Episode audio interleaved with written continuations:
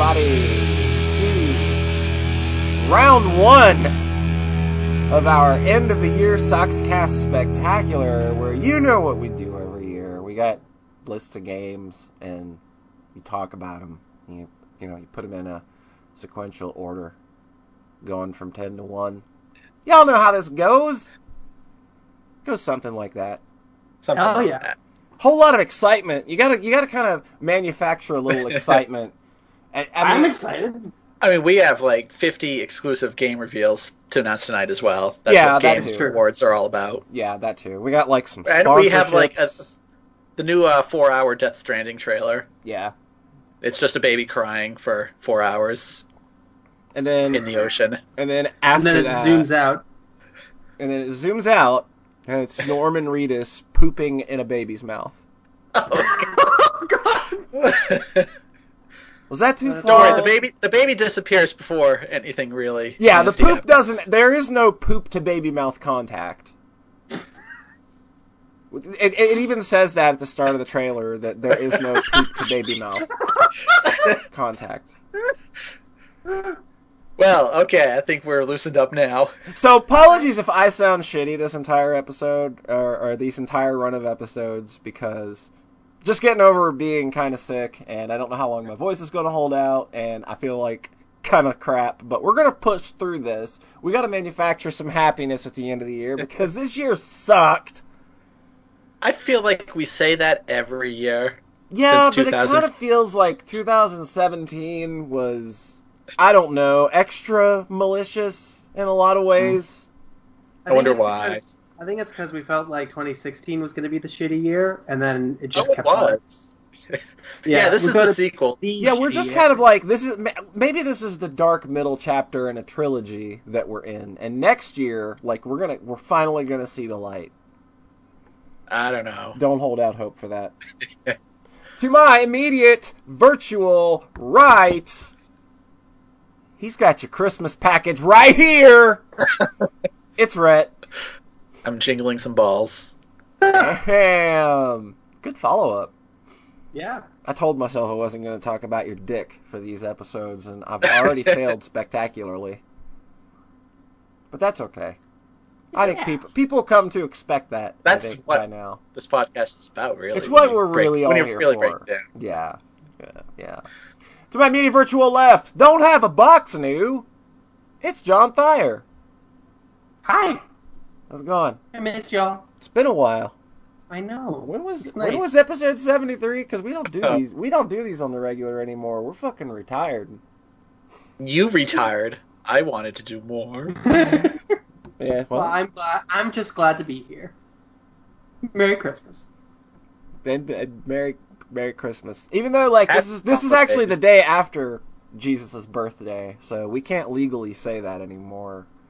Because that's, oh, no. that's when these run of episodes are going to be going up. They're starting on the twenty-sixth, so legally it is won't... Is it still Candle Nights? Pardon? Yeah. Is it, is it, is still, it still Candle Nights? Oh, my God. This connection sounds so good tonight. Oh, oh dear. You sounded clear except for just that. Anyway, um... So yeah, that's kind of the thing. We're gonna do the thing where we we got we're gonna be counting down games ten to six today, and we're gonna be plowing through. I don't know what ten or eleven listener lists. Yep. All, all oh, the yeah. while, it's gonna it's gonna be a good time. So gather ye, gather all your friends, gather your entire family around. You've already had your your Christmas dinner. We've already lost one of the callers in our... Oh, no, he, he, he's, he's back. All yeah, no, right. I, just, I clicked it accidentally. That okay. Was all oh, right. Oh, jeez.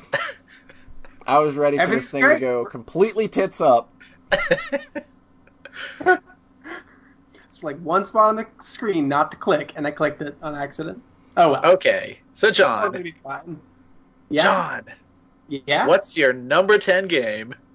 Okay, I put my list together. Like, last year, I kind of kept tweaking it until, like, the day, the hour of, and it mm-hmm. felt, and, like, that was cool, but I, this time I got, like, something kind of set in stone, like, three weeks ago, so I've been able to just ruminate on it and feel really happy with it, which is cool.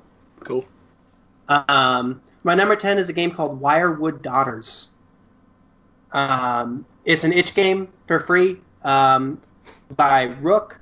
Um, it's basically, I think it's an R P G Maker thing um, with all original art. Um, and it's just a weird ambient art thing where you're wandering around a forest maze, listening to quiet, vague narration, and occasionally getting chased by a shadow. And it's the kind of thing that could just be, like, total fucking garbage. Really That's easily. See, like, when you described it, I thought, wow, this sounds like hot fucking garbage. Yeah. Um, but I think it... There's, like, not a lot of moving pieces, but, like... Um, the, it builds up to this quiet, very quiet and sad, um, subtle catharsis mm-hmm. at the end when you realize what the shadow is, who the shadow is, and it's it's also really gay. Um, oh, yeah, that's um, a plus. Yeah, that's always a plus. Yeah, it's basically about two. Uh, it's the narration is a girl remembering her like childhood friend and right. thinking back about that, and basically it the way the way that it arrives at kind of a complex idea with very few moving parts was really interesting to me, and I really appreciated that. Like it goes, it, it has kind of a droning quality because it's like thirty to forty minutes long, um, but like that it expressed something really that kind of got to me in this extremely quiet way, made it kind of stick. I played it like seven or eight months ago, and it's just stuck in my head all year. So I really appreciated Wirewood Daughters. I find that with a lot of itch games like that, you can tend to play and forget and really never come back to them. So, I mean, you know, that it stuck with you for as long as it did kind of gets the point across, yeah. I think. That I wanted to put it on this list. Right. Yeah. So I guess Which we'll move on. Who's next? Yeah, who's next? Rhett, next you're, you're number ten. My number ten is uh, a game I'm sure both of you, I'm pre- actually I'm literally sure both of you are familiar with. It's uh, Momodora Reverie Under the Moonlight. Hey, Aww. that game that game was pretty good. That, ga- that game's really good. It's just yeah. this really tight kind of Dark Souls evoking Metroidvania. I know. Oh, the worst word. Good fucking I, God. The that. worst combination of fucking words. And that's... Oh my God. Did you consciously string those together? I realized as soon as I was saying it that I was walking off the cliff. We cannot have a podcast anymore. That's it. We are now part of the fucking problem. Okay, but here's the thing about when everyone says Dark Souls in all their criticism, like, oh, Cuphead, it's like Dark Souls. They use it as a word meaning hard. Right. And when I'm using it to describe Momodora, it's more the atmosphere of Momodora the game. Momodora actively channels Dark Souls in a lot of ways. Yeah. It's... And, like, obviously it is, you know, an exploration-based platformer, but there's something about it that makes it feel more like Dark Souls than a lot of the other ones. Because it's hard! It's like, it's not even that nah, hard, I really. Don't. I mean, and, like, the way the bosses are structured and, like, kind of the whole main goal of, like, being open-ended and trying to get the four things is Dark Souls-ish, I guess. Yeah. And, like, the movement feels really good. That's the other thing is, like, the way your combo has a little bit of weight to it, which is super rare in two D platformers these days. Yeah, yeah. Like, you really kind of commit to swings. Yep. And that air dash feels so, so damn fucking good. good. Yeah. So I really like that game. Like, my biggest complaint is that I just wish there was more of it, because once I finished it, I just immediately started it again on hard. Yeah. And then, like, the difficulty by the end on both difficulties was just kind of the same. It's weird. It's like, oh, yeah, if you're good, you're just not getting hit at this point, so the yeah, difficulty it's, stops it's, mattering. The, the the patterns aren't really all that yeah. complicated, even when you advance mm-hmm. difficulties. Yeah. But, like, those first couple hours of that game, when you first reach the city, it's just, like, so good. Yeah. Like, I didn't want that game to be longer. I think that that's, you know, I said it last year during Game of the Year, in that um, I feel that that game makes the most of its map space because there's not a wasted room in there. Yeah, it's it's, just... it's very tight, for yeah. sure. I think it's like I finished that game and like kind of had a, a little bit of a that's it feeling, and then the longer it's been since I played it, the kind of more space in my heart it has. Like it's oh. just kind of grown and grown for me since playing it. It's, that's nice. It, yeah, yeah. I think I think it's kind of perfect in a way that's really unassuming. So you don't really realize. I, I didn't really realize how good it was until I mm-hmm. kind of had some time to stew on it a bit. Sometimes games work that way, where you got to get some time between yourself and actually mm-hmm. playing it to kind of yeah.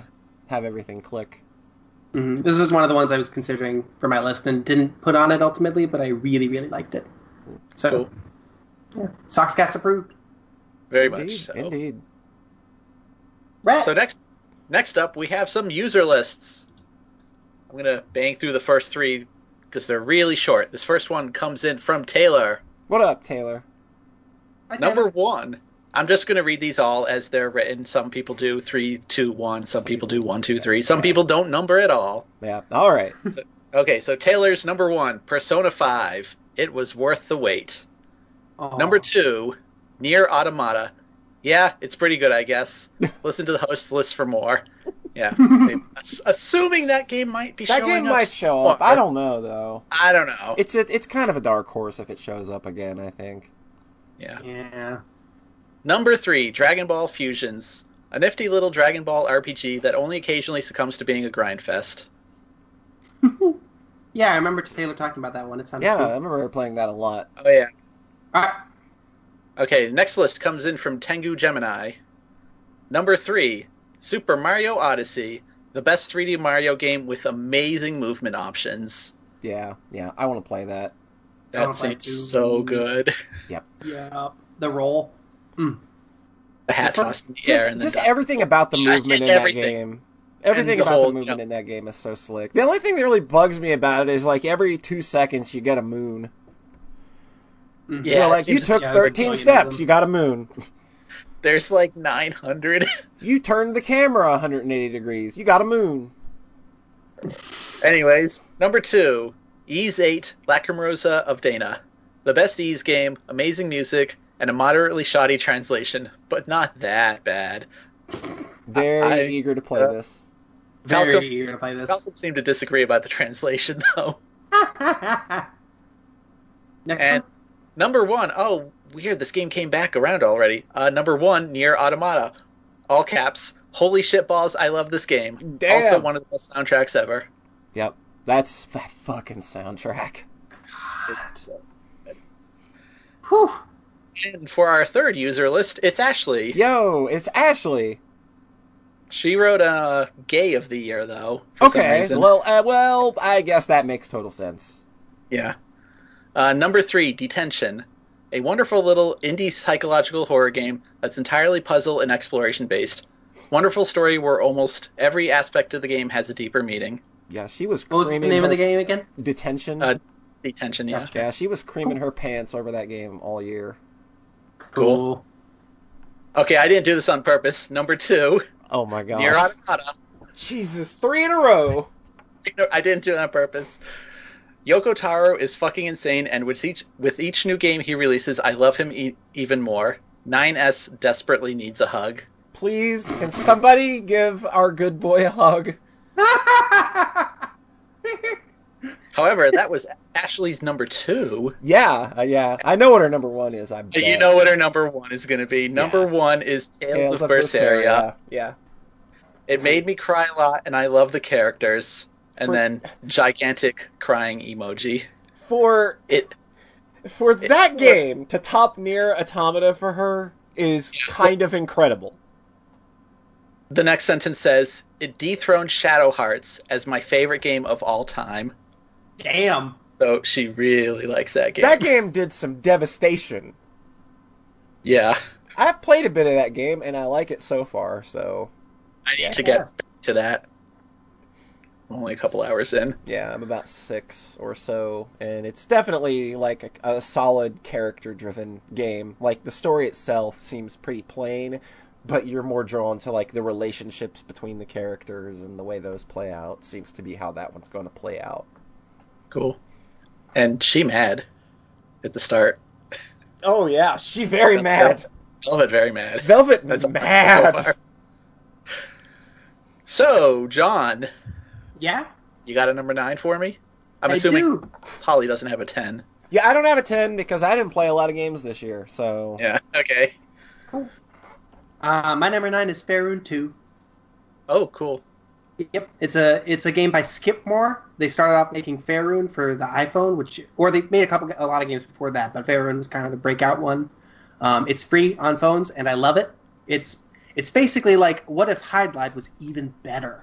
Um, you mean what if Hydlide just... was good first, and then you made a good Hydlide game, and then they made this? Well, what if Hydlide was even better? Um, Dude, if you, so if, you take Hydlide, if you take Hydlide, which is and a piece of crap, it, make it even better. If you make, make it better piece, than it is, okay. If you take a turd and you upgrade that turd, you've you still got it. a turd. Let's take Hydlide what out of you, the equation. But what if you keep making the turd better and better and better and better? It's I'm not saying that Hydlide the turd. I'm just saying that we're both. This isn't the lock socks thing where you keep replacing pieces of the sock and wonder if it's the same sock in the end. It's still a turd. What? The lock sock thing? What? Look it up. All right, I'll look it up. Um, so Faerun Two, Faerun One is really lovely. It's like a two to three hour long little. Ad- It's barely an R P G. The combat is just there. It's kind of like, because it's cute and feels good, you just bump into enemies that are at level, and then they die, and then you level up after you kill enough of them, and it's just kind of a small part of the game that's cute. Uh, the main thrust of it is just paying really close attention to your surroundings and solving little environmental puzzles. Mm. Um, and it's really good at that. And it it just has this really nice pacing and game design to it that I really like. Um, and then Faerun Two is just basic. It's basically just Faerun One, but even but bigger, which is kind, which is I could see people thinking is lame. That can be a little um, dangerous. That can be dangerous. Yeah, but then they actually do like add to the story in a couple meaningful ways that expand it in a really cool way. Um, and both of them have little interface mindfucks at the very end, which I which I quite like. Interface uh, mindfucks? Who likes those? I do. Yeah, I think interface these... mindfucks are like Soxcast approved at this point. Oh, that's so many games right now. Yep. Yeah. So they're just so both Faerun One, Faerun Two. Um, they're just concise, bullshit-free little adventures. Um, they're basically warm hugs you can carry in your pocket, and I really like them both. They should get really you to for... write the copy for. They should. They should let. You, yeah, they should take that quote and put it on the fucking App Store. Better yeah, than Hydlide. Little warm hugs you can carry around in your pocket. John yeah. Thayer, they got a game, They have a game out for the Switch, um, Kamiko, that I'm really excited to play when I get a Switch. Dude, that looks um, good. It has it has an attack button, which is new, a new their new exterior. Like I don't care about most people having an attack button, but what is Skipmore going to do when they have an attack button? I'm excited. What if there was a dive button and a kick button? Well, then you'd have the only good game ever. The only good fighting game to ever exist. Mm-hmm. The purest okay. of all fighting games. Yes. What's your number nine? So, this was the tenth game to get added to my list, because originally I wrote the list and it had nine entries, and I was like, okay, I'll keep that last slot open, because I play a lot of games. Mm-hmm. So this was the game that kind of narrowly made it in, and then I bumped it over Momodora. I know what it is. Uh, Can I guess? So, no, because you're going to be wrong, unfortunately. Oh, really? Okay, for, we'll see. For this century, though, there were lots of games competing for it, but I wanted to kind of celebrate originality. Mm-hmm. And there were two games I played recently, Sonic Mania and Dark Souls three, mm-hmm. that both felt yeah. like they're both so treading on the same their previous centuries. So I was just like, I, I can't really give a slot to either of those. So okay, I thought it was going to be Dark Souls three. Oh, Uh, my number nine is a game that definitely evokes the past, but doesn't, like, literally copy it, and that is A Hat in Time. Okay, Aww. that's fair. That's fair. It is just that's this really fun, original three D platformer, and boy, we don't get a lot of those. No. And the and, it's you know, really cute. And it's it's hecka cute. they they use the word heck hecka, in, like, all yes, yes. press release. It's like, it's heckin' cute. Oh my goodness, yes. And this game probably made me laugh more than like anything else I played this year. Like, it's just, the writing's actually really sharp and funny. Yeah, the characters I, are great. I played about four hours of it. I didn't finish it. Like, I got I got what I felt I mm. needed to out of it. But yeah, yeah I, I you, completely agree. That, that second boss fight is probably my favorite it's part. It's so like, good, the boss fights in the so game. Weird. The and boss just... fights are like shockingly good, and like the music is also really good. Yeah. Especially during the boss fights, like that whole jazz sequence, like with the second boss, is like God, it's, it's mind blowing. It's real good. The last boss is just utter insanity.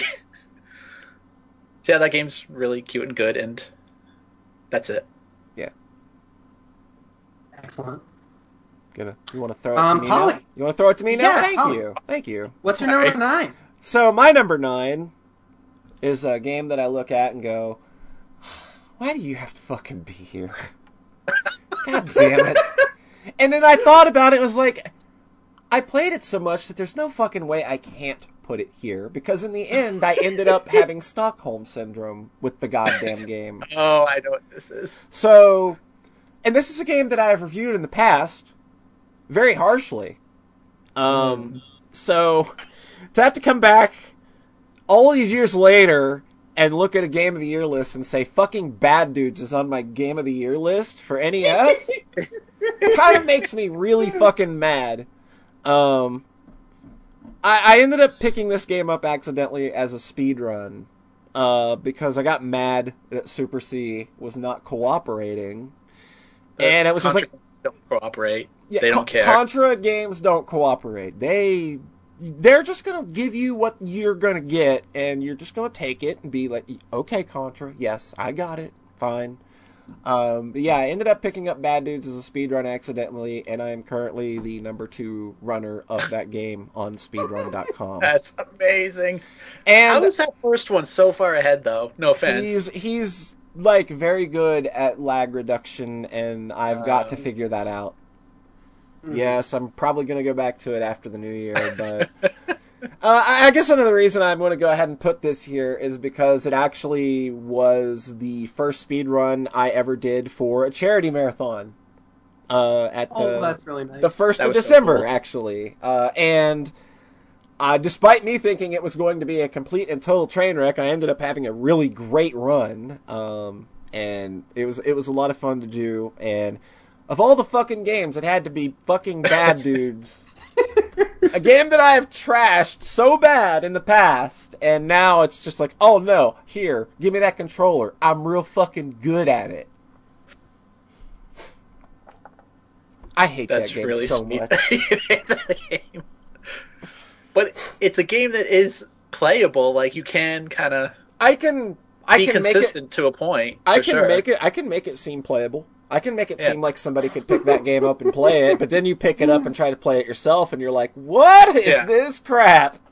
Having only watched you, it looks totally fine, honestly, oh. besides some of the really insane stuff like that scroll in like the third level where it takes like twenty seconds to move yeah. the camera it's down. It's so bad. It's, it's so, so badly bad. optimized. It's like, how did you guys not figure that, like, you did it just fine in the arcade. It's just a hop down. This is just like, no, we're going to stop the screen for twenty seconds and scroll up very it, slowly. It's like comedic at that point, where it's just like this big dramatic slow pan. Yeah, and all it is like is just oh, ledge. it's just it's just more stage and a ledge. Okay, and it like it like from stage four on, nearly every stage has like two or three of those. It's like, guys, come on! Mega Man was out one year before, and it kind of got the vertical scrolling thing down. Come on. So yeah. yeah, fucking. I mean, I watched you speedrun it for the charity marathon. I was like, hmm, I should try Bad Dudes. Oh god, you made it look so playable because that run also went, like you said, went super well. That run went yep. way better than I thought it was going to. I was just like, I was, I was a ball of nerves going into it. Then, and then the run just was like, hey, it's cool. I'm happening. Here's like a time that's still better than your previous P B. You're good. Like, I finished the run early enough that they were like, is there anything else you can show off? We're not ready to continue yet. Jeez. I was like, well... That's like the ultimate compliment on a speedrunning marathon. Yeah. yeah. Yeah. So, hey. I did. I, so, yeah, that was fun. Um, I hate you, Bad Dudes. You're on my list at number nine. Uh, so, yeah. John! Or yeah. No, who's got reader lists? Yeah, hey, John is always, John. John is next. John, go mm. read some reader lists. All right, Missus Nate slash Xenototos. Um, honorable mention, Nier two, Android Boogaloo. Um, number three, Schoolgirl Zombie Hunters. Cashing in on the popularity of The Walking Dead and Japanese schoolgirls, Schoolgirl Zombie Hunter has everything. Schoolgirls, zombies, guns, cheaply made outfits that tear apart faster than my composure when John Thayer enters a room, and slightly competent subtitles. It's like our Earth Defense Force and porn had a baby, and then they put that baby in poorly made clothes. It's so bad, it's good, and I love it. That's that's the E D F series as well. Uh, uh, yeah. E D F is so bad, it's good. Those games so are just stupid. To, Those games are stupid and fun. To, just to be clear, Nate did say, "My I lose my composure whenever John Thayer enters a room." So I'm just so every time I'm like moving around, Nate's just like, ah, oh, yeah.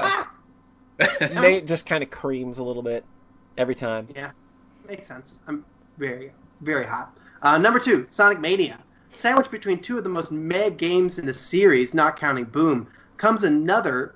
I'm confused. Comes another game that cashes in on your nostalgia for childhood, dying from cancer and running fast.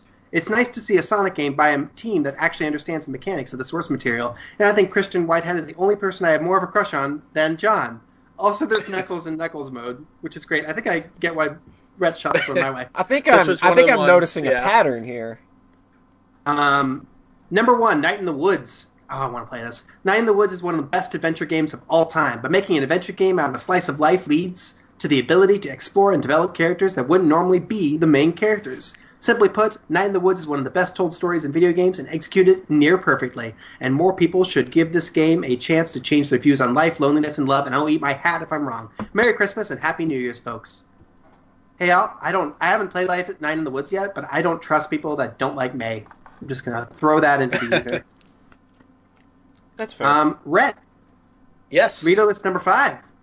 I have a list that doesn't contain Nier Automata. Whoa. Okay, okay, okay, okay, okay, okay. For... Automata? Automata? So yeah, can, we, can, can we invalidate this list then? No. Yeah, this... I mean, it doesn't count. Okay. okay. This list comes in from Zalaz, a k a. Bill, usually. Yo, how's it going, Zalaz? Hey, Zalaz. Number... Th- Number three, Chimera, Destroy All Monster Girls. This is a f- little free game on Steam. Yeah. An incredible, adorable game that aesthetically harkens back to small DOS and Windows freeware I used to download in the early to mid two thousands.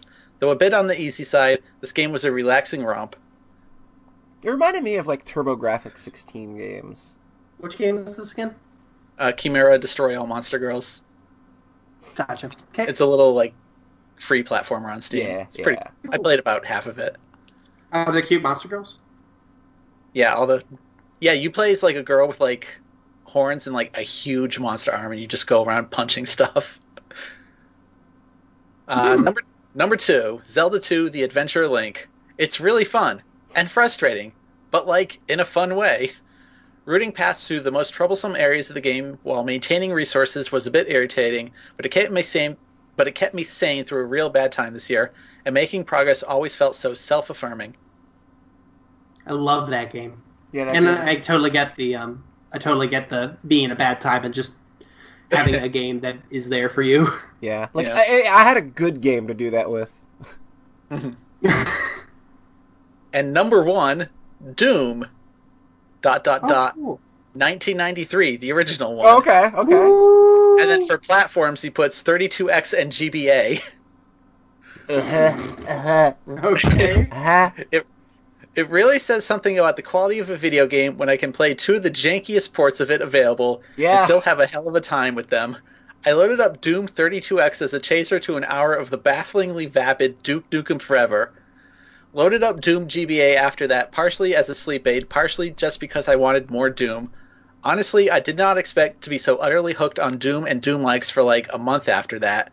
Just like nearly every aspect of this game works to its favor. It's so fast-paced and arcadey, yet it has really clever and intricate level design, and it felt like almost almost every moment in this game, especially the latter stages of each of the game's three episodes, was one spent on the literal edge of my computer seat. It's the most sense-stimulating game experience I've had all year, and it deserves its legendary hype. Awesome. Yeah, I have a lot of trouble with P C, older P C games, I think, and Doom is one of the first ones, just kind of chronologically, that I'm just completely one hundred percent into, I think. Yeah, it feels still feels very modern, yeah, I think. Yeah, yeah. Way. Cool. Is that all right? So next one is my yep. number eight. Yep. All right, my number eight is um, it's another itch game. It's called Anatomy by Kitty Horror Show. It came out last year. Um, I think it got a little bit of coverage around. It's basically it's a first-person haunted house game. It's about an hour long. Um, hey, did y'all say you like interface mindfucks? Yeah, I'm, I'm pretty into that. All right. Um, so this game is very. It's very effective at being horror, I think, and it does that in a really neat, abstract way, um, basically just by fucking with your understanding of space, not in like a antechamber sort of way, but just making you think about a space um, in a really cool way. Um, and there's just a couple extremely on-point scare moments. Um, there's a basement that you walk down into. There's a house where you op- there's a a room whose door you don't open until you explore the rest of the house, and then it opens. There's a refrigerator um, you can open. I think um, I've heard about this game. Is is the house basically the antagonist? Basically, I mean, it's just you in the house. Yeah. Um. Yeah, it's. I played it alone in an empty office, um, at like seven o'clock at night. Well, um, that's that's that's good. Uh, that's good time to get your get yeah. horror on. Yeah, so it's it's like this hour long thing, and it's perfect, I think, and I really liked it. Cool. Anatomy by Kitty Horror Show. Rhett, what's your number eight? Uh, my number eight is a game I'm pretty sure both of you have also played. I know John just played this super recently. It's Shantae and the Pirate's Curse. Yes. I love this game. I, I love just this game. It. It's to great. Bits. This game's very good. The powers are so much better than the dancing in the other games. This game fucking gets what Shantae is supposed to be, or could be, basically, because they went back. They went to the back to the, the fucking boring ass transformations for Half Genie Hero. It's like this game. The powers by the end they combine with each other and do interesting things. You have dashes and double jumps. It's all kind of basic stuff, but it feels super good to pull off. I want all you the know, cannonball jumps in the world. You cannonball jump, and then you good. you use the hat to glide, and while you're doing a dash, and then you just fly. Like there's that secret near the start of the game where you have to go like two miles to the left yeah, or something. It's so good. I remember. It's so good. And you spend the entire game trying to get to it until you eventually yep. are properly yeah, equipped to get it. You just need like everything, and then the whole final area really oh. makes you use everything at once. Oh god, yeah. It's treacherous. Yeah, it's it's just like it's so together in that sense where it just makes you think. And then yeah. the yeah, even the yeah.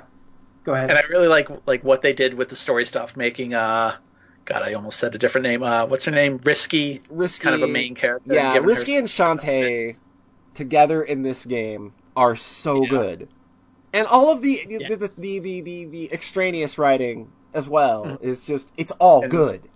It's all very, so very horny. It's very horny. So thirsty. It's got ham stink. It's got ham stank in it too. It's got a hot spring of saliva. I love the it's fucking hot, hot the, the hot spring. All right, the, my favorite joke was the petrify spell. Yeah, that's that was good. Perfect. It's very good, but kind of the reason it's so high, I think, relatively on my list is that. It fucking sticks the landing in an oh, insane God. way. Yes. Like, the whole true ending sequence is oh, so damn good. It's so amazing. Like, it was especially cathartic for me because I played the second game in the series before this one. Yeah. And that game practically has a non-ending. It's like, that game is kind of the dark middle chapter, basically. Yeah, Risky's where, Revenge. And, it's not yeah, very good. The, but, like, the ending of that game has, like, who's the zombie girl?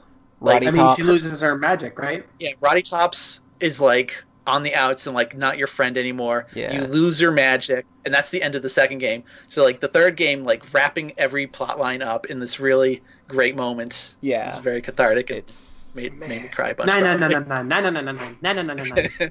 The game is so good. Yeah. yeah. I, this one missed up being on my list, too, but I fucking loved it.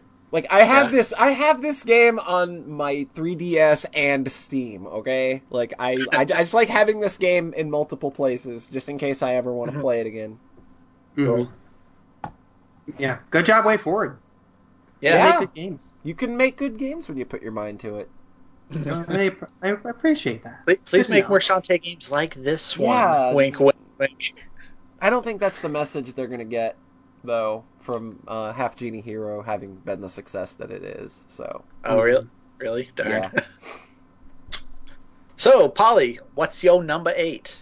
Number eight is a game that I played for the first time this year that I, for some reason, neglected to play over the years. Being a big Mortal Kombat fan, um, and having never picked this game up before, Mortal Kombat Shaolin Monks surprised the hell out of me for just being this great pick-up-and-play Uh, silly beat-em-up that takes everything that you kind of know about the Mortal Kombat universe in terms of both gameplay and story and throws them into this new kind of gameplay and makes it work in ways that y- you don't think would, but, like, no, there's, like, a combo system that functions like a Mortal Kombat combo system would. There are fatalities that you can do in the middle of combat that have various bonus effects. It's just, it's a very smartly put together game that it kind of, like, I feel it got overlooked just because this is a game that came out in kind of the Mortal Kombat Dark Ages,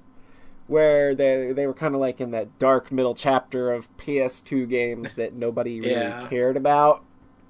Mm-hmm. Um, but yeah, I picked this up just because it was just like, I have not played this game, and there's a copy for like three bucks. I'm gonna buy that. And then I did, and I was very, very pleasantly surprised and played through it twice. Oh, that's really cool. Yeah. Cool. It's, yeah. it's it's a I'm real kinda... fun game. Like, they've tried to pull Mortal Kombat into different genres in the past, and you, then you get shit like Mortal Kombat Mythology Sub-Zero, which is so bad it's good, and then you get Mortal Kombat Special Forces, which is so bad it's mm. bad. Yeah. Like, it's in, mm. that game's incredibly bad. Uh, but yeah, Mortal Kombat Shaolin Monks, if you got any kind of love and appreciation for the the overall silliness that Mortal Kombat provided in the late nineties, early two thousands, you gotta fucking play this game, because it's fantastic. It is a great little brawler that mm. takes you on a fun little eight-hour adventure, and you're in and out and done. It's good shit. Mortal Kombat Shaolin Monks. Cool. Brad, I'm really, I'm kind of interested in that era of beat-em-ups now a little more. Ah. Since I played Bayonetta and really loved it, and it yeah. got me interested in kind of that history. Yeah. Is this more of a kind of a God of War inspired one, though? It kind of, like, it feels like yeah. That, that genre kind of splits on, there's the Devil May Cry's and then there's the Gods of War, yeah, Devil May, Devil yeah. May Cry slash Bayonetta, those kind of games are more technical, whereas God, yeah. of, War, God of War is more cathartic and just kind of like, hmm. hey, beat a lot of stuff up and feel real good about it. And do fatalities. And like, do it a lot of fatalities, like yes. yes. Would lean mm-hmm. on that direction. Yeah, this is very, very much like God of War. Okay. Cool. That's a good, yeah, good choice. Yeah. Um, reader list number six? Yep. yep. Cool. That's yours. Um, Jetstorm four sends in one. Hey, Sox people, it's Tom here giving you my top three games of twenty seventeen. And there's a little question mark after the three, so you know we're in for a good time. Uh-oh. Number three, Blaster Master Zero. It's always difficult going into remakes expecting something great. But Blaster Master Zero not only smashed my in- expectations, it is, in my opinion, Intercreate's best game. Zero combines old and new elements integrated well into classic Blaster Master form. And I know I'll find myself playing through this again with its new content. Um, cool, I played Blaster Master this year and enjoyed it. Um, number two, Nier Automata. Heartbreaking, but satisfying. Nier Automata is the game I am most grateful for this year. If there was a more confident, holistic experience released this year, I didn't play it. Yeah. Um, number one, Legend of Heroes, Trails in the Sky, first chapter, second, Legend of Heroes, Trails in the Sky, second chapter, and Legend of Heroes, Trails to Zero. So that's three Legend of Heroes games. Jesus Masterful. Christ. Quite possibly some of the best J R P Gs I have ever played. From narrative flow, world building, exploration, battling, and emotional impact, trails in the sky succeeds from the outset all the way to the finish. It is an, in an, it is an experience I'm proud to have finished and hope others will find it as credible as I have. I also need to bring up Trails to Zero, the game that made me play Sky. Although played with a fan translation, its characters and world hit at exactly the same force that Sky did for me. I am thankful for Zero and hope to see the special support section story to the end with A O and Azure one day, and an official release if the planets align correctly. I hope so too. I've, I'm about halfway through Trails in the Sky first chapter and I'm really loving it. So that game's cool. Real good. Yep. Um, Rhett. I have a user list from Doctor No. Hey. It's our Rappy Bucket pal. Yep. Howdy dudes and dudettes. Here's my list for twenty seventeen. Number one, Yakuza Zero. The Yakuza series has always been consistently good, and Zero is definitely the best Yakuzas in the series. One of the best Yakuzas in the series. For those not in the know, the Yakuza series is a beat-em-up combined with some open-world elements, combined with some stuff like managing minigames, such as toy car racing, for example. It's this mix of elements along with the, the dramatic story with some comedic side stories that never threaten to dull the mood of the game, surprisingly, that propel Yakuza Zero to be on my list. Yeah, I, I've heard nothing but great things about that game. Yeah, yeah. Zero, I pl- hope to play very soon.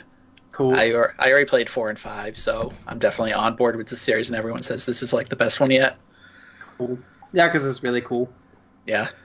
Number two, Super Super Robot Wars five. This long-running series finally got itself an official translation from Bandai Namco in an effort to go beyond its Japanese audience. Take a whole bunch of mega series, blend their worlds, events, and other various things together to justify them all working together, and it's a recipe for maximum awesomeness. Plus, I'm glad that Bandai Namco took the risk to expand their fans overseas, which seems to have paid off since they're releasing Super Robot Wars, Robot Wars X as well. So I'll always be a supporter of these games as long as they keep coming out. I'm glad that that Kick series ass. is finally getting uh, some more Western love, yeah. yeah. Yeah. And speaking of Western love, number three, Persona five. From its very reveal, Persona, Persona five oozed style. Honestly, I felt that Persona five in some ways is one of the most stylish R P Gs I've ever played. I also love the fact that they finally went back to having you fighting against demons instead of shadows in three and four. I also did enjoy the story, but personally enjoyed the gameplay a bit more. Hmm. Cool. Um, is number seven, so number seven is me. Next one's me, right? Back to you. Yep. Hooray! All right. Um, number seven. Um... This isn't the list. This isn't the choice. Boyfriend to Death two came out this year, and I really enjoyed it. And I feel a little bad that we never got to talk about it on a podcast. Dang! Um, and I didn't. I was really looking forward to talking about Boyfriend to Death two as well. Crap. Oh well. That's the sequel. It's Nier Automata and Boyfriend to Death two were the two sequels everyone was talking about this year. Yeah, just uh, all over oh. the place. I still have it as my phone back image from it as my phone background. It was really good, but didn't make the cut. But don't worry, I got a game that's actually more gross to talk about. Oh, good. Good. That's exactly oh, where I was hoping you'd go with that. Yep, this was my number seven. Um, Song of Saya. Oh. Oh, yeah. Okay, I know oh, this. Boy. I know this I need one. to check this out, apparently. It's oh, pretty good. God, it's pretty it. good. You're going to want a strong stomach going in. Oh, boy. I really liked it. It's really good. It's again, it's Gen Urobuchi's um, visual novel that he wrote before going on to write shows like um, uh, Fate Zero, um, Psychopaths, Madoka Magica, Magica. Yeah. Some of my favorite shows. Um, and if you ever didn't really understand where people were coming from, where you said where people were talking about like gender stuff and issues in those shows, you can just play this, and it's like a keystone to all of that. Oh yeah, yeah. Right? oh, it's no. all laid bare right here. But but you like it. Oh, I love it. In spite of that. Okay. Yeah. I, I think that it's it's you kind of got to take the good and the bad here. Mm-hmm. Yes. Um. It's um. It's. I'm just gonna. It's this is kind of a spoiler, um. But it kind of gets. I think it says a lot about Urobuchi and what makes his stories compelling. So I'm just gonna say it if that's okay. Go for it. Sure. Cool. Um, Gen Urobuchi wrote a love story where the power of love destroys the world. That's kind of my jam. It's extremely good. He wrote a love story with Lavos as one of the love interests, uh. and succeed. And Lavos succeeds because of the power of love. Without it, she would have failed. So it's like the anti. It's the anti Sailor Moon, and it's extremely Urobuchi, and it's extremely effective. And I kind of really, really love the idea of romance between of of like a really good and cathartic romance between two evil people. Yeah, um, I can see that. Yeah, especially when they're pretty. It's pretty. I was just cackling for a chunk of for a good chunk of this game because they're so evil. It's unabashedly evil. It's yeah. yeah. I hate that. I, I hate that I cannot laugh because if I laugh, I will throw myself into a coughing fit. So this is um, the worst two... fucking feeling. There's two extremely gross parts. The second one was so over the top that it just made me like cackle, and I enjoyed it. The first one was very, very bad. Um, and also, Saya's design, it looks like a twelve-year-old, which is extremely bad. Uh, yeah. But it's okay. She's not actually twelve. She's like an extra-dimensional monster who's about a year old. Wait. um, so Saga Saya is really gross. Um, it's yeah. also a, an Urobuchi story, and a, he's a good writer. So take the good with the bad. I, I'm really glad I played it. Brett, number seven. So I didn't... immediately realized this was going to be a trend going into my list, but this is another game you've both played. Okay. All right. Last, Polly asked me to play this like a decade ago or something. Oh, and then God, la- yeah. And, and then last year, John said this was the best video game they played all year. Um, oh. My number seven is Ghost Trick Phantom Detective. Oh. This game, top to bottom, perfect. So So good. I had a realization at the start of the year that I was like, I should just play what I think is the best game I haven't played. And that led me to finally playing this after sitting on it for a, a billion decade. years. A decade. Yeah, r- roughly a decade. Well, I think, wait, it came out in twenty eleven, I want to say. I want to say. Yeah, it so wasn't actually that long, it but it was really an original D S game. But it was fucking it, forever ago. It was fucking forever. I'm sorry for waiting so long. And this game is very good. It has... Did you cry a bunch? Great music, great characters. I love, I love the animation. How it, like the kind of pixelated rotoscope stuff. It's very rotoscopey. It reminds me of uh, E G's style, where it's like yeah. three D models, but they're actually, uh, but they're actually two D animated. Like, I don't know if, how it's on the phone, but on the D S version, you get them chunky pixels, and it looks really. Oh cool. Yeah, it looks real good. Awesome. awesome. And then. The ending hour or so the made ending. me cry. Holy crap! It's so fucking amazing. The final reveals of that game. It just, just it ends and then it ends and then, and then it wraps it itself up and then it's like, wait, one more thing. Boom. That God. last one more thing, but one more. I got one more. I kept thinking I was gonna outsmart it and then not. Yeah, that was me the whole time that I was playing it the first time. It's like I know where this is going. Okay. Nope. You got me again. Okay, but I know what you're doing from here. Now that you... Okay, fuck you, video game. I give up. And, like, I like um, how they keep kind of introducing new wrinkles to the puzzle mechanics as you get in. Like, when you get yeah. the dog to help you and, like, he has his own kind of set of ghost abilities. And that's the thing that I like about that game is that you don't feel like you're only playing the the puzzle bits...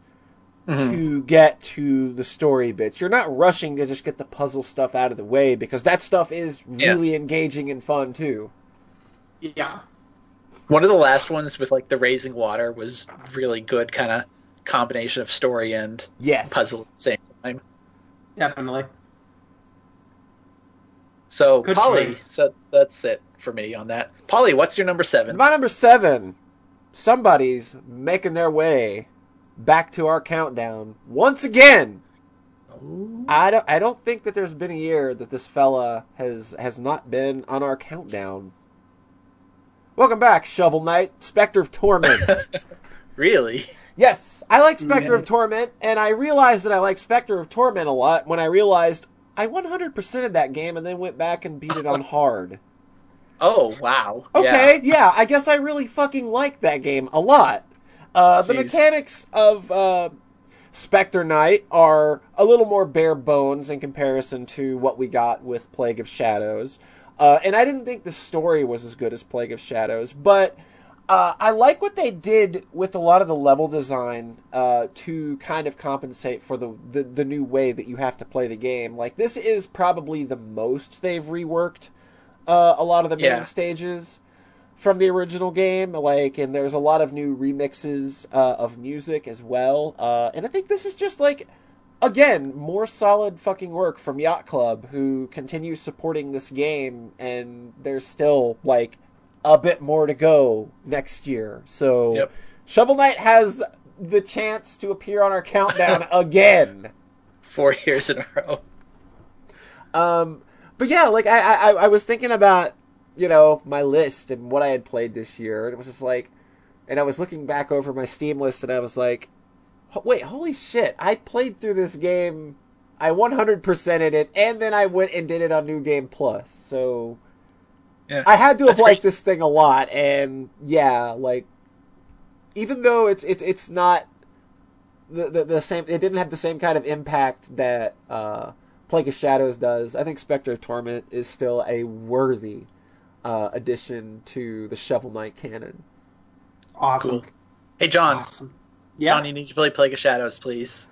Yeah, I'm, yeah, I'm just gonna fucking please play Plague of Shadows. I know I'm gonna like it. Uh, I think I'm gonna get it if I get a. I'm gonna get a Switch soon. I'll probably just grab oh. the whole the treasure trove on there. Yeah. Good call. Just make it very accessible. Um. So next one is me doing a reader list. Yep. Number eight. Um. D A H N, Don, nineteen eighty-nine, says, hello, dear members of the Soxcast, and John. Wait a minute. I would ah! like to add... I would like to add... Brett, I see a, see a trend here. Um, I would like to add a small list of my own in Grand Soxcast tradition. Number three, Ys Origin on P S four. This is the game that made me fall in love with the series all over again. Fast-paced and satisfying combat, even the grinding is fast. Awesome bosses and likable characters really draw you into the game. And there's a female main character that is not only allowed to be fully dressed, but is defined by her raw physical strength. She's a brute force powerhouse. I love her to death. Unica is fantastic. Number two, Sonic Forces for the P S four. Whoa! It's short, flawed but, flawed, but fun. Fast loading times keep you going. Small levels never overstay their weapon. They're welcome. Bosses never feel boring or broken. Like the, excuse the language, freaking Time Eater in Whoa. Sonic Generations. Whoa! They didn't say. They didn't say. That was editorialization. They didn't say freaking message. The story is dumb but full of quotable lines. It doesn't take itself too seriously, and av- and the avatar not only shows up in the cutscenes, but also in some nice level set pieces, so you actually get to see your own design in action. Finally, the time challenges are hard, but very much doable, and I had to a blast to slowly finish them all over the course of two weeks. Getting some new clothes for the avatar for every single one that is certainly completed was certainly nice too. Number one, Mario Odyssey for the Switch. Nintendo has finally done it. They have finally created a game that feels like a worthy successor to Super Mario sixty-four and updates the formula to a more compact version of open-world games. It looks great, it plays great, and it's full of personality, like Paulina having dance moves that are inspired by her animation in the original Donkey Kong. Also, they found the one idea that Mario hasn't done yet, possessing his enemies. Creepy, but fun. Finally, I wish a Merry Christmas and a Happy New Year to all members of the Soxcast. Keep going. I've enjoyed your socks, your podcast since the very first episode. Our Thank biggest you, fan. Our biggest fan. And what was up with that reading voice for that particular yeah. list? What was that? What the fuck were you trying to put on there? I was just doing the, just felt like giving our A S M R listeners kind of Welcome a moment. Welcome to the A S M R Soxcast. Don, if you're, if you're upset with how John has, has portrayed you, email me and I'll fire him on the air for you. Brett, read a list number nine. I have a list from Freezing Inferno. I know you that may guy. Know this guy. He he beat Battletoads one time. He plays easy games. He plays easy baby games. easy games. He's the easy game beater. Yeah. yeah. Here's a bunch of easy games for babies. Yep. Uh, num- number three, Shantae, Half Genie Hero.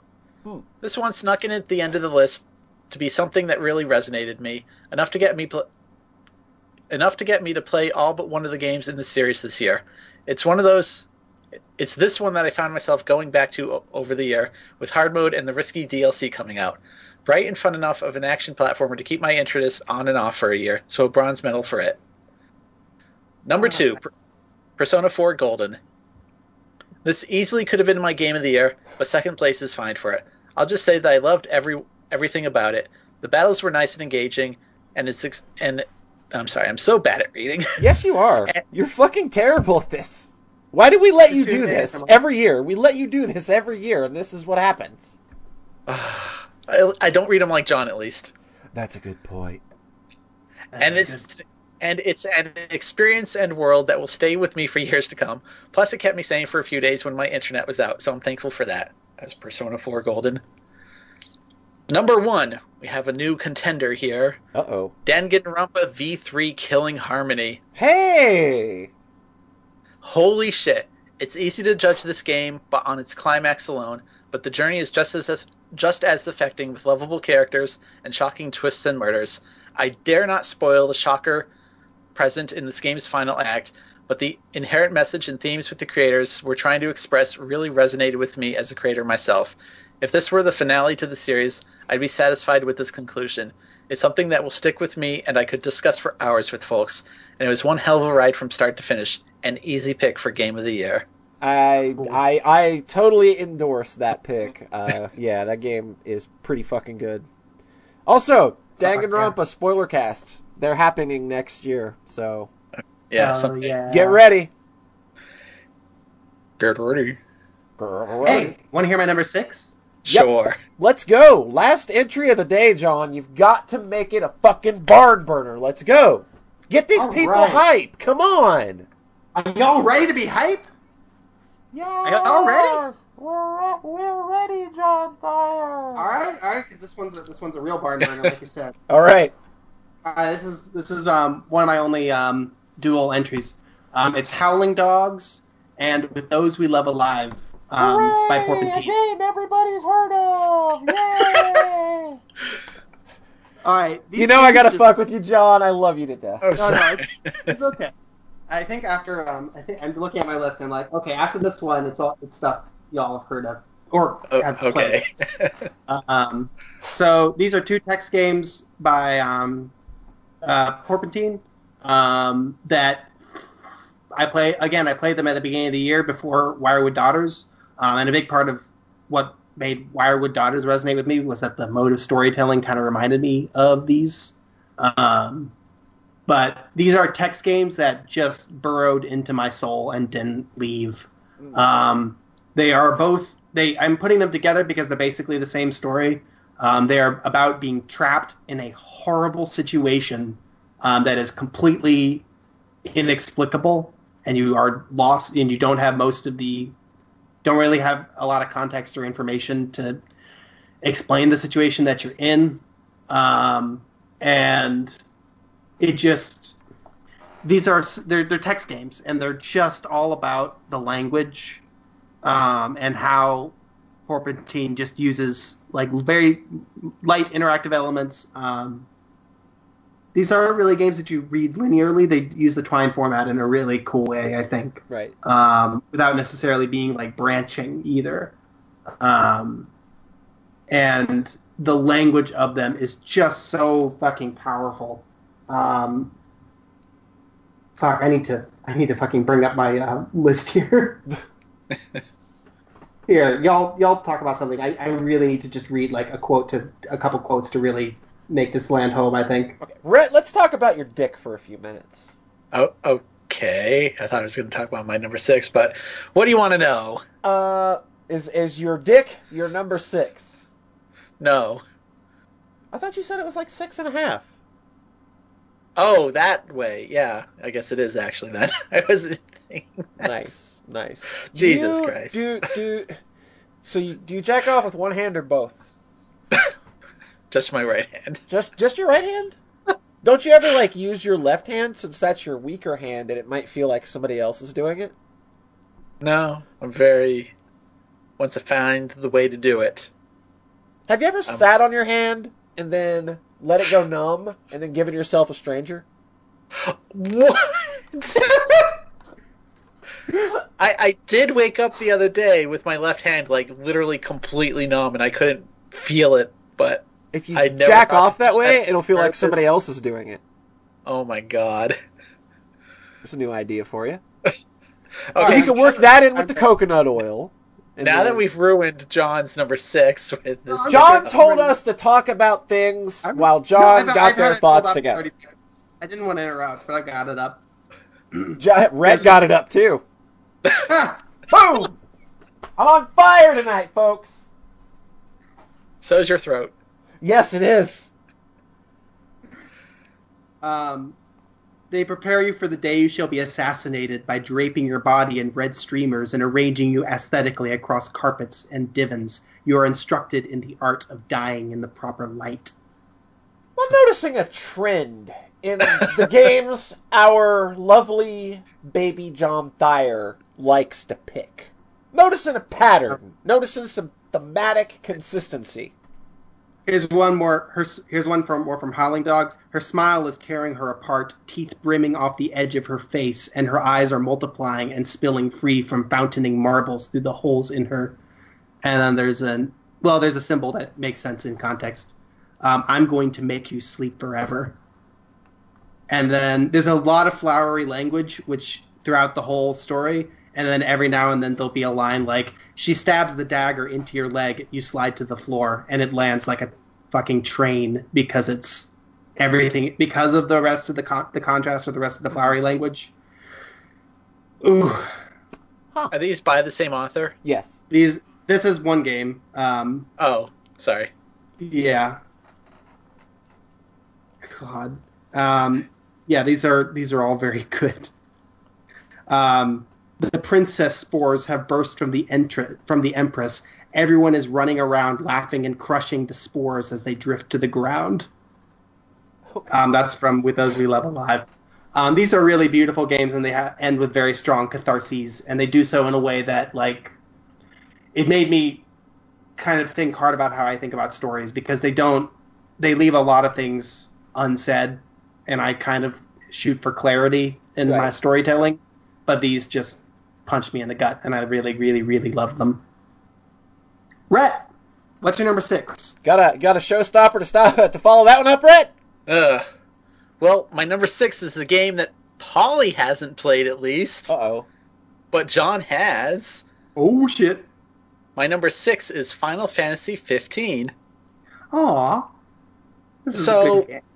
It's a good game, and it's weird because this is the one I played the longest ago. I actually like played this around last Christmas, and I kind of felt like it was after we'd recorded Game of the Year, so I'm like, well, I'll kick this one over the next year. And then I'm like, you know, this was one of the t- best games I played. But also, like, I kind of don't remember it a whole lot. Have you played any of the, like, bonus episodes or uh, the, the online no, stuff they're doing? I haven't touched this game, like, since January, so, like... like, straight up, the episode stuff sounds fantastic. It does sound really cool. They Those episodes do sound pretty short, though. I do like... want more time with the hot boys. They're very good boys. This yes, game also like has that. Very good girls as well, even though you only get to spend, like, twenty no, minutes with them. No, they don't, actually. That's the weird thing, is that it doesn't have good girls, Rhett. I like the fact Continue. that there's a girl that reminds me a lot of Lightning. I haven't played the game yeah. yet. She should be in it a lot more. There was, like, a glitch to get her to join your party. Oh, nice. As a, but, like, you couldn't progress the story, I think, or something like that. Because she joins you for, like, one dungeon, and there's a way to, like, glitch it out so that she won't leave at the end. Yeah. But, like, the game does weird stuff like that. Like, there's a side character, Iris, who joins you for, like, literally a driving segment. Oh. Like, if you just play the game normally... she'll be gone within, like, five minutes. But for me, I'm like, I'm going to park the car, and I'm just going to walk everywhere. And when you ride a chocobo, she she has, like, a custom pink chocobo. And then when you get into fights, she has, like, custom Moogle attack animations where she whacks enemies with a doll. And it's just like, why is this in the game if, like, ninety percent of people aren't even going to see this? Yeah, that's pretty it's incredible. It's very strange. Hey, Red, I'm sorry for stomping all over you. You're it's fine. Like the girls. Okay. Anna, Anna saw the pink chocobo and, like, ran out of the room, like, ugh! It's so ridiculous. I mean, you you can dye your own chocobos, too. It's just, it's funny that everyone by default has the yellow one, of course, and then hers is just neon pink. So basically, the two things that have kind of stuck with me throughout the year is that the relationships between the characters, the main boys, are very good. Like, the way... they kind of grow and develop over the course of the game, and yeah, like I think it was chapter the dub is extremely good. hmm? Chapter ten was the really good one, right? With the Marlboro, like that wasn't what made oh, it good. Yeah, but, definitely uh, for like for throwing kind of a wrench into how things are working at that point, and like you, how they deal with adversity and shit not going right all the time. Like I really like the whole linear section of this game at the end, like when kind of mm-hmm. it basically goes on a train literally, and then right to the end. And mm-hmm. boy, like as much as people bitch about the story in this game, boy does it land the ending. Like it's really in a effective. crazy way. Like the last hour is like incredible. And then there's it's... that Go ahead. No, I want to hear what you had to say. It's like I played Final Fantasy eight not too long before this, so like I was amazed at how well it tied up everything. Like it actually mm. felt like they finished the story, which blew my mind. Yeah, it's like it's weird because it's kind of like the middle parts of the story might be missing, but the ending is all there. Yeah, and the beginning is there, and it's very good. Yeah, they just kind of like it kind of suffers from open world this, I think, where like it's kind of spread out, and then like over the course of the year, they've been adding in story scenes that were. Maybe should have been there to begin with. It's all very strange, like Chapter thirteen especially. Yeah, they've but, heavily modified Chapter thirteen, to my knowledge. Yeah, yeah. Which, I know, which I don't know about. I like the character, like the character um, that they apparently added a bunch of content to. Like I thought his resolution was fine. So, yeah, it's they introduced a Sephiroth. That game is super weird. Kind of quietly is dispatched. Go ahead. Yeah. That game is super weird the way it's like evolving, and like there's a whole multiplayer thing now as well that Ashley played and talked about a lot. Yeah. Mm-hmm. And like the whole episodes, and like they're doing a, like a second season pass now, I think. Yeah, like this is like the Final Fantasy one. That is quite literally maybe the Final Fantasy. Like this is all the fantasy oh. we need now. I mean, so, it's wait. so weird that this has a multiplayer thing when Final Fantasy fourteen exists and does well. Like it's it's, it's very strange. And, like, the, the, the, the online stuff for fifteen sounds pretty alright. Yeah, and it sounds like they actually did a good job with it, though. Mm-hmm. But, but like, this is a game that I'm very excited to get to uh, sometime. It's a very int- it's a very polarizing game, I think. Like, yeah. I know some hate this game, they hate the oh, combat, yeah. they hate the characters. But for me, it just all worked, and, like, the ending is extremely good, and, like, I'm not sure if it's right before the credits or after the credits. Like, there's one campfire scene that is very good. Yeah, I I John used talking about it. Yeah, that was my moment where it's like, oh, and now that's the end of the game, and then it wasn't quite. But yeah, I think they, like, I think there's um kind of a macho bent thematically to it, kind of a macho savior bent thematically to it that I was originally a little put off by, but I think that if you can kind of deal with that, it's still like a really affecting and together story, even in spite of like the game parts are really clusterfucky, and like obviously there was some kind of there was so, something broke in during production. Yeah, definitely. Like pieces together, but they made the story function and work, and it yeah made me feel things. So I feel like that that like that kudos for that. That's very important. Yeah, the fact that this cool. game exists is kind of incredible. It's amazing. Yeah. Mm-hmm.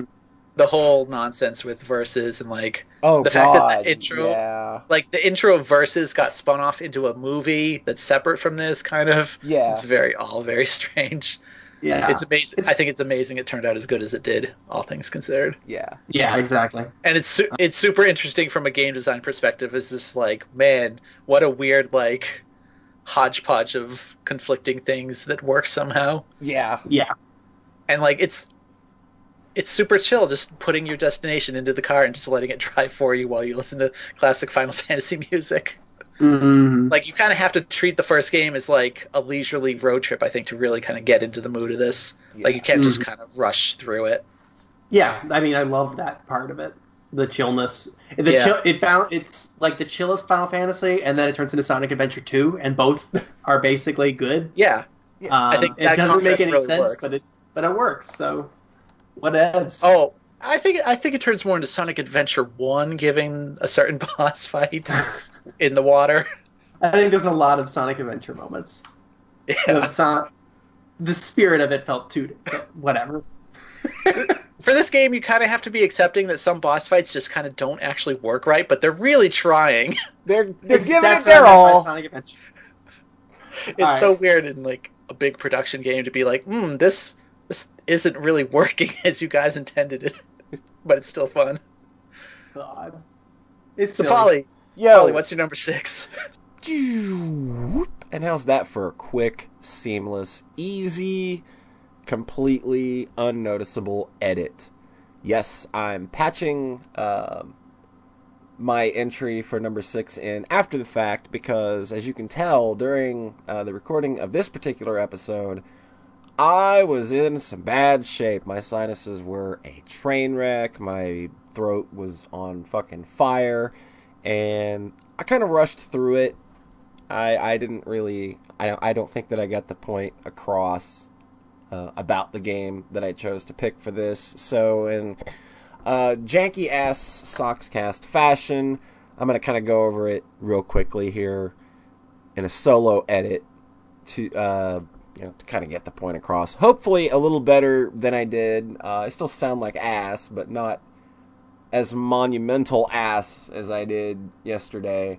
So my number six is Tōhō Sōjinengi, The Genius of Sappheiros. This is a game that I liked so much, I ended up playing the introduction to it twice. The, the opening four or five hours, which... It's not that I liked it so much the first time I played it. I got really angry, deleted my file and everything associated with the game. Uh, and then I came back to it a few hours later and just fucking did it again. Uh, this is a very, very difficult uh, Toho R P G.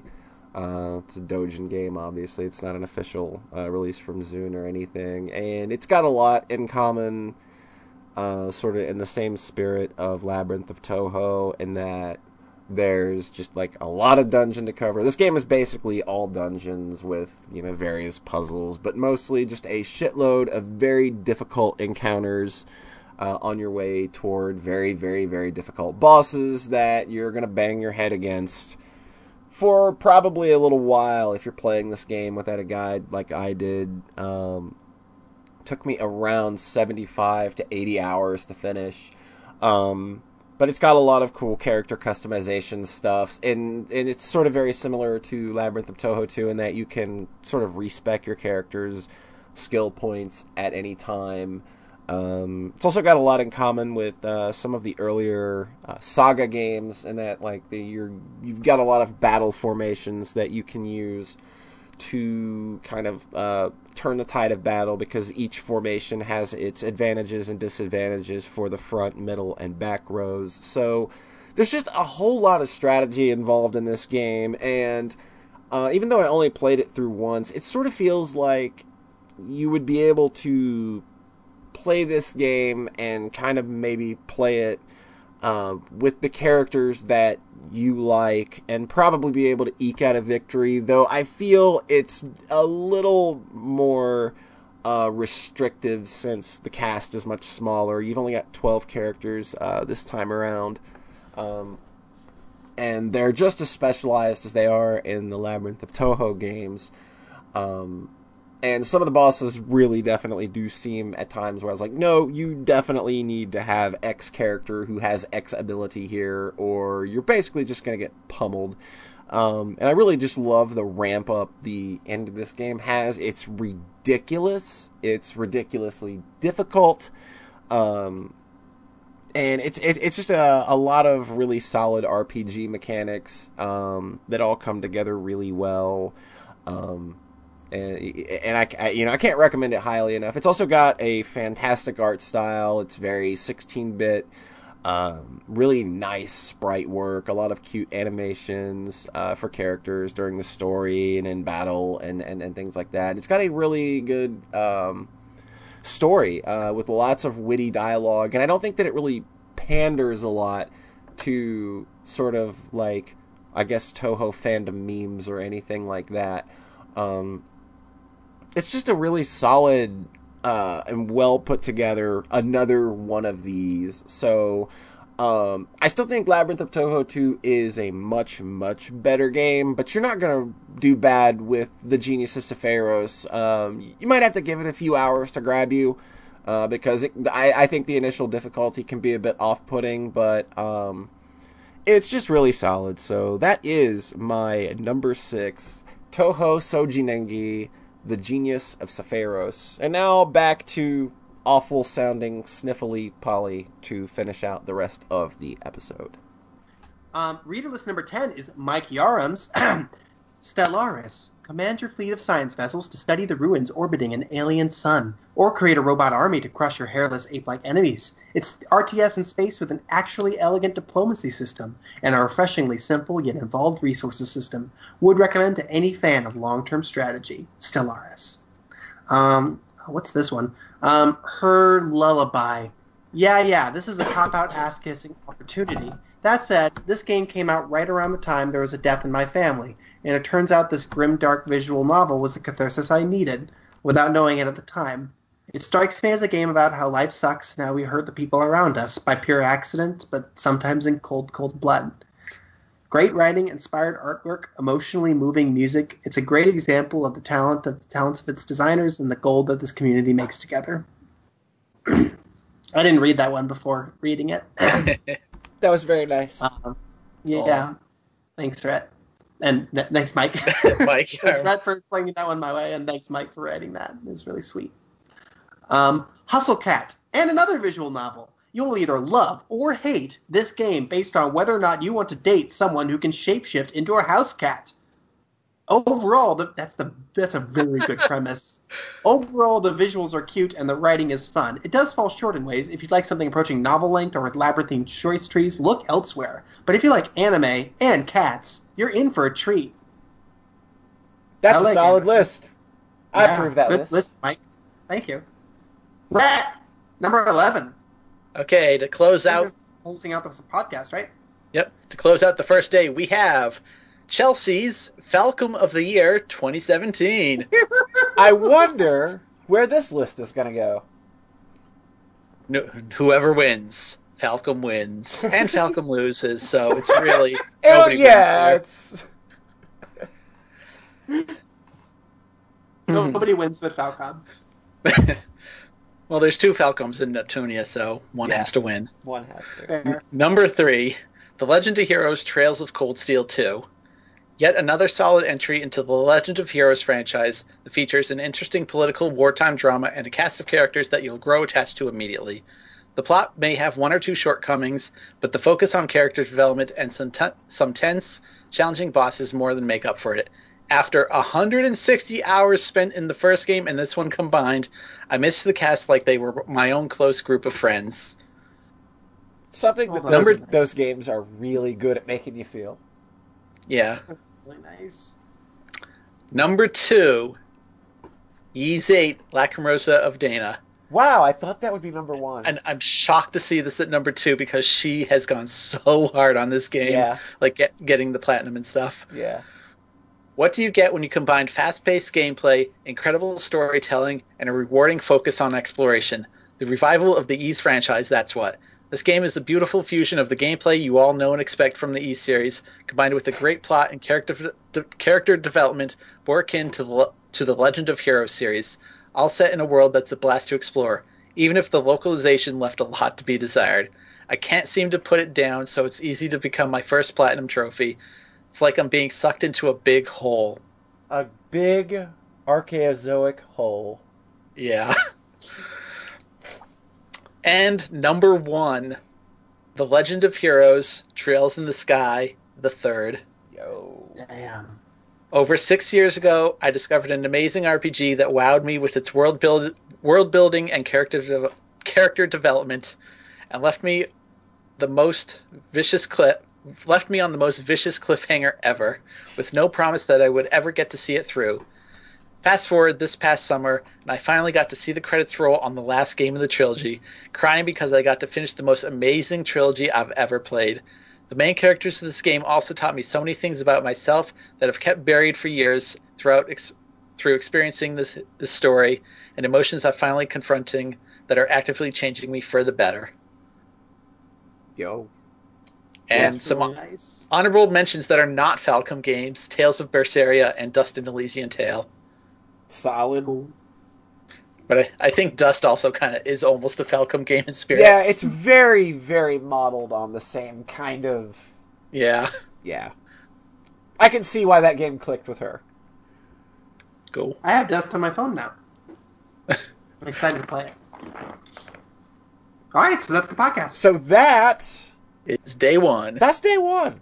And I'm not going to do the thing where we say our list okay. again, because fuck it, I'm tired of talking and I need to go blow my nose. So okay. tune go in, it. tune in the day after tomorrow, where you'll get to hear the top five entries for Games of the Year and the final eight hundred listener lists. We are the podcast that loves you. We are the only ones that love you.